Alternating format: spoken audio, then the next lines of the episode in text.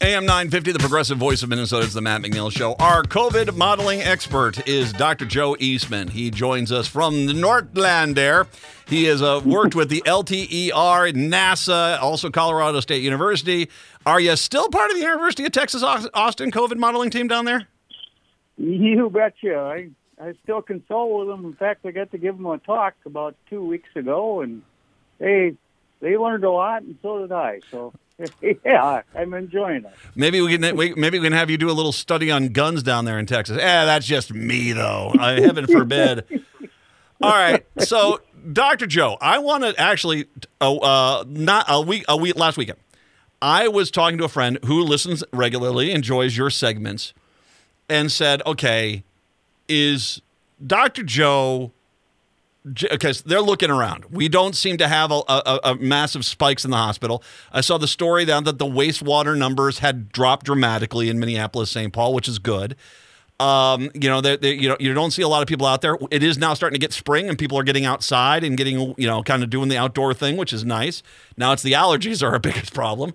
And they said, you know, is doc? They were asking if you, I, I, if you felt like you were basically just being overly cautious. Now, I, I don't think you are per se, because I think you're not only looking at what happened with COVID, but as you've talked about numerous times that this is we're, we're just waiting for the next one of these things to jump from animals to humans and it's going to get worse.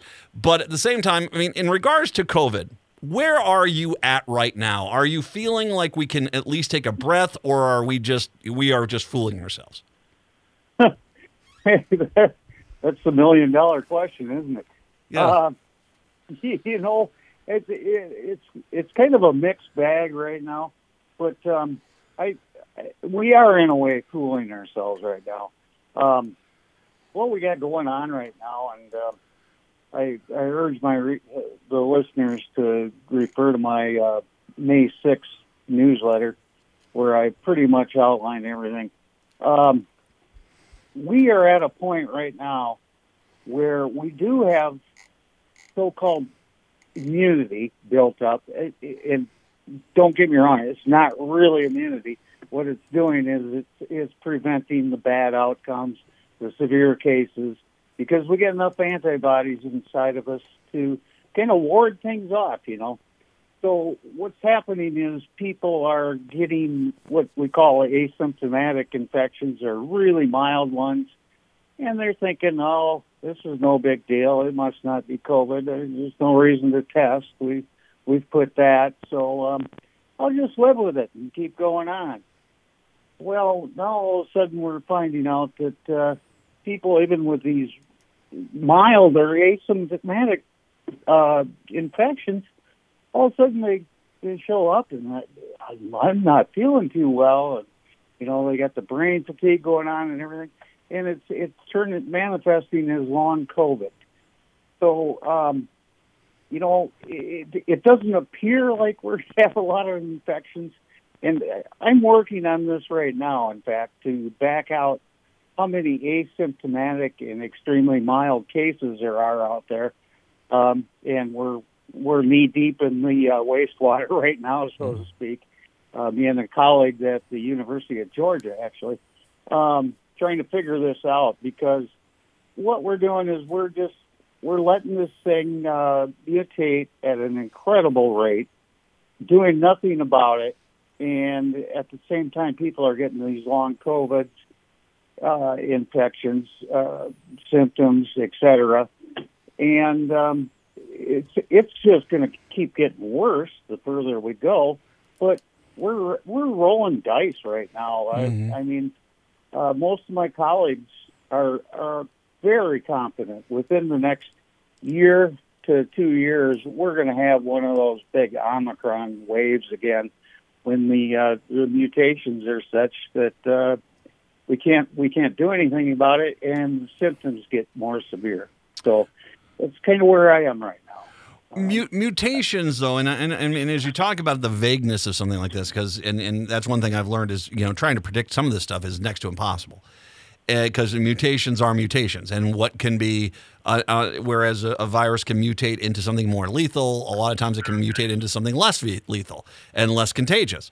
And so it goes. I mean, it, you know, so far, it does feel like I mean, because you and I have been talking now for a few months, and there have been some v- variants that have kind of piqued your interest, and yet it Right. doesn't. It doesn't seem, and we're not stopping airline flights. Dear Lord, I took an airline flight. I think we were the only ones on there wearing a mask. I mean, no one is masking. they're they're taking they're taking airline flights. People are flying around. It just doesn't seem like we're getting that wave where, uh oh, it's now here from say South South America or South Africa or India or something like that, and we better be careful. It just it, it at least it feels like to a point that the the potential is just it's not materializing as it did you know two years ago, three years ago. That's you know, and, in many ways you're you're correct on that. Uh, your your perception isn't uh, real far off, but like I say, there it's kind of like a cancer. There's something under the surface that we don't see or feel that's going on right now that uh, we really need to be aware of and keep a vigilance on. And what you're seeing is something I've talked about for a long time, since almost since I started this. Um, you know, pandemics are global, but how they evolve is very local. And you can think of that the same way in terms of countries. When uh, the, all these places around the globe are having different variants are are popping up and peaking in in one country, but they're not doing anything in another country. And it has to do with how we've handled the, the vaccinations, the mitigations, um, just a general way of how we've went about it locally throughout our population. And um, there's going to be a time when, uh, like I say, that the next uh, the, another mutation is going to come along, and it's it's not going to be this mild thing or something that our past uh, uh, infections or vaccines or whatever have have dealt with. It's going to be really unique. You know, the spike spike mutation is a big thing, but now it's it's moving into the body of the virus, and it's it's actually I don't want to call it smart because it doesn't have a brain, but uh, it, it's smart in the sense that it's not killing people, but it's still propagating and infecting people. That's what a virus wants to do, and that's what this thing is doing. And um, as long as we have no caution at all and we just run amok, we're just going to keep spreading it and rolling the dice as we go further along. Um, I, I am, you know, I feel better about where we are right now because we do have some time right now to really start thinking about things. But I'm, I'm just worried with all these declarations being declared over that uh, people are going to go, well, why bother with this? We're done with it, and let's move on. And uh, that's that's one of my big words of caution for people. Um, don't don't get too complacent right now. Well, and if I can, I'm going. Here's where I'm going to back you up. There are people still dying of this. They are every day in this country. There are still people dying of COVID. We still have, as you said, the long COVID. We don't, I don't think we've ever even come to grasp with the extension of that problem and how how it's going to not only you know the people that are just sick for a long term, but also, as you said last time you were on the air, the now studies that show this is affecting the brain and the long term complications of that. Plus, the fact is, is is that if there's a lesson we have learned here, which this is the one that I, I think that some to a point really bugs me, we're not taking advantage of, is this we are only one variation of something away from the entire world having to shut down again and and that if we don't take this seriously and at least maybe you know hey no one I, you know no one is suggesting everyone has to wear a mask everywhere. People can't go on out. We have to remote school. And we're not saying that now but if we don't have the basic framework in place to quickly ramp that stuff back up as fast as possible if we need to then we are going to really get a massive wave and it could end up wiping out a lot of people.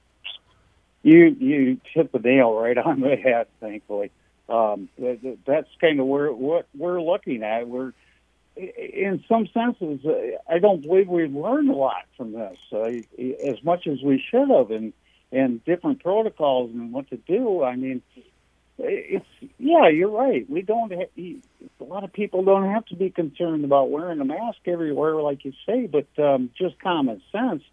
And why not use this time right now to uh, not only avoid further spread of COVID, but also other uh, respiratory airborne viruses are coming along and start refitting all of our schools and uh, public buildings with state of the art, you know, HVAC systems and, Mm-hmm. and things like that. that. Why not do that right now? It's it's not a lot of money compared to what we spend on a lot of other things. So Well, I- and I'll, I- I'll back you up with another one. Why? I, I, it, would be an absolute crime right now. if There's someone at the National Department of Education who isn't working on a much better plan to have to go to remote learning if we have to. Not because I mean we are hoping to do so, but because you know, I mean I just because we're getting ready for graduation season. My daughter is getting ready to graduate, uh, Dr. Joe, and I, I remember when my son graduated in 2020 and what a mess that was. How they had to quickly on the fly figure out how are we going to even graduate these kids and and you know and so they better you, you got to have some plans in place for what and I, I would say not only for the government but i think for large businesses as well what does happen in the future if something like this happens again That's that's exactly right, Matt. Um, by the way, congratulations to your daughter. that's great. oh, Um, yeah, I, I remember my graduation. We had a tornado and we all had to evacuate. where were you what school what school was this That was Mayo High School in Rochester. You- Yeah. you- so you did your graduation ceremony quickly, quickly, quickly. Graduate, grab your diploma, get down the basement, quickly, quickly, quickly. It might have been the fastest graduation of all time. it, it definitely was. Never shook anybody's hand or anything, you know. Uh, Look, l- let's uh, let's look at you know are there any variants right now worldwide that are okay doke we got to keep an eye on this one right now Um, you know, the I thought the XB uh, dot one dot one six and dot one were going to take off more than they did, but uh, again, we are showing some of the resilience, but the, also the mutations within them buggers is such that, like I say, it's not manifesting as severe symptoms and cases and, and such.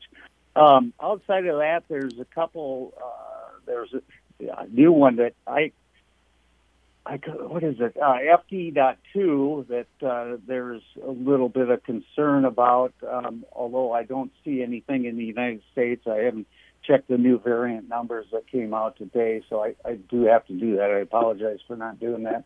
Um, but you know, there there's getting to be so many. Um, I put, I put a graph in my my newsletter today that shows you the past mutations and what has went on in the last year or so, half year, and it is absolutely incredible the density that is uh, is mutated right now.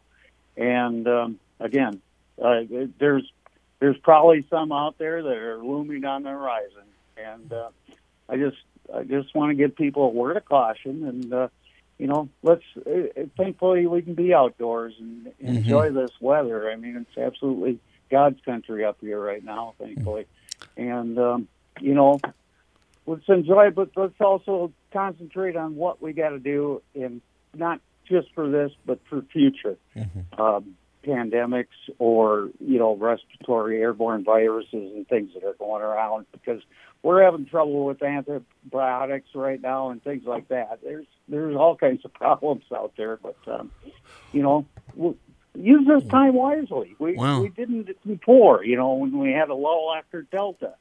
Well, and we I- thought, if I could, cool." if I could say this, I mean, it's and we talked a little bit about, and it sounds like the uh, the uh, the the state government is going to actually do something about chronic wasting disease, and it, it it's always blown my mind that there wasn't more universal. Okay, this was we're threatening the entire hunting season by not dealing with chronic wasting disease, but I mean, a lot of people said it's like this is you got to keep an eye on chronic wasting disease because that is one that could.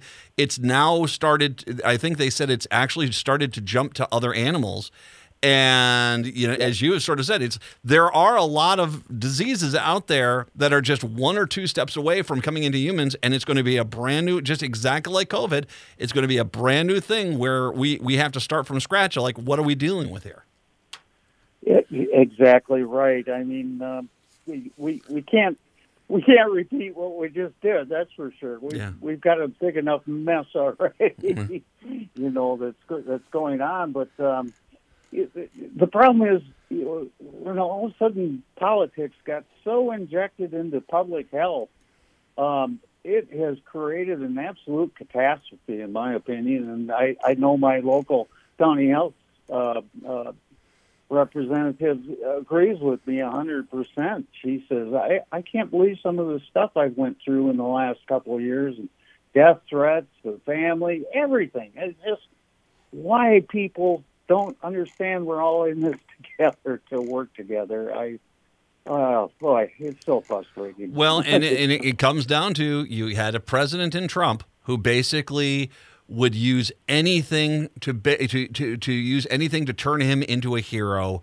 And if all he had to do was basically convince people that there really wasn't, I, am against. I mean, I, I, there there isn't really a COVID, and and that's the thing which was really crazy, is that just you know the way that he was able to to vilify the response to a pandemic for his own personal gain and the fact that, that there's so many people still years later, even though we're not magnetic, we don't have lizard blood, we're not dying in masses because of vaccines. None of that came true, yet they are still clinging on to it with as tightly as they can because they just don't want to admit, wow, maybe I just followed a complete idiot. that's a very good way to put it.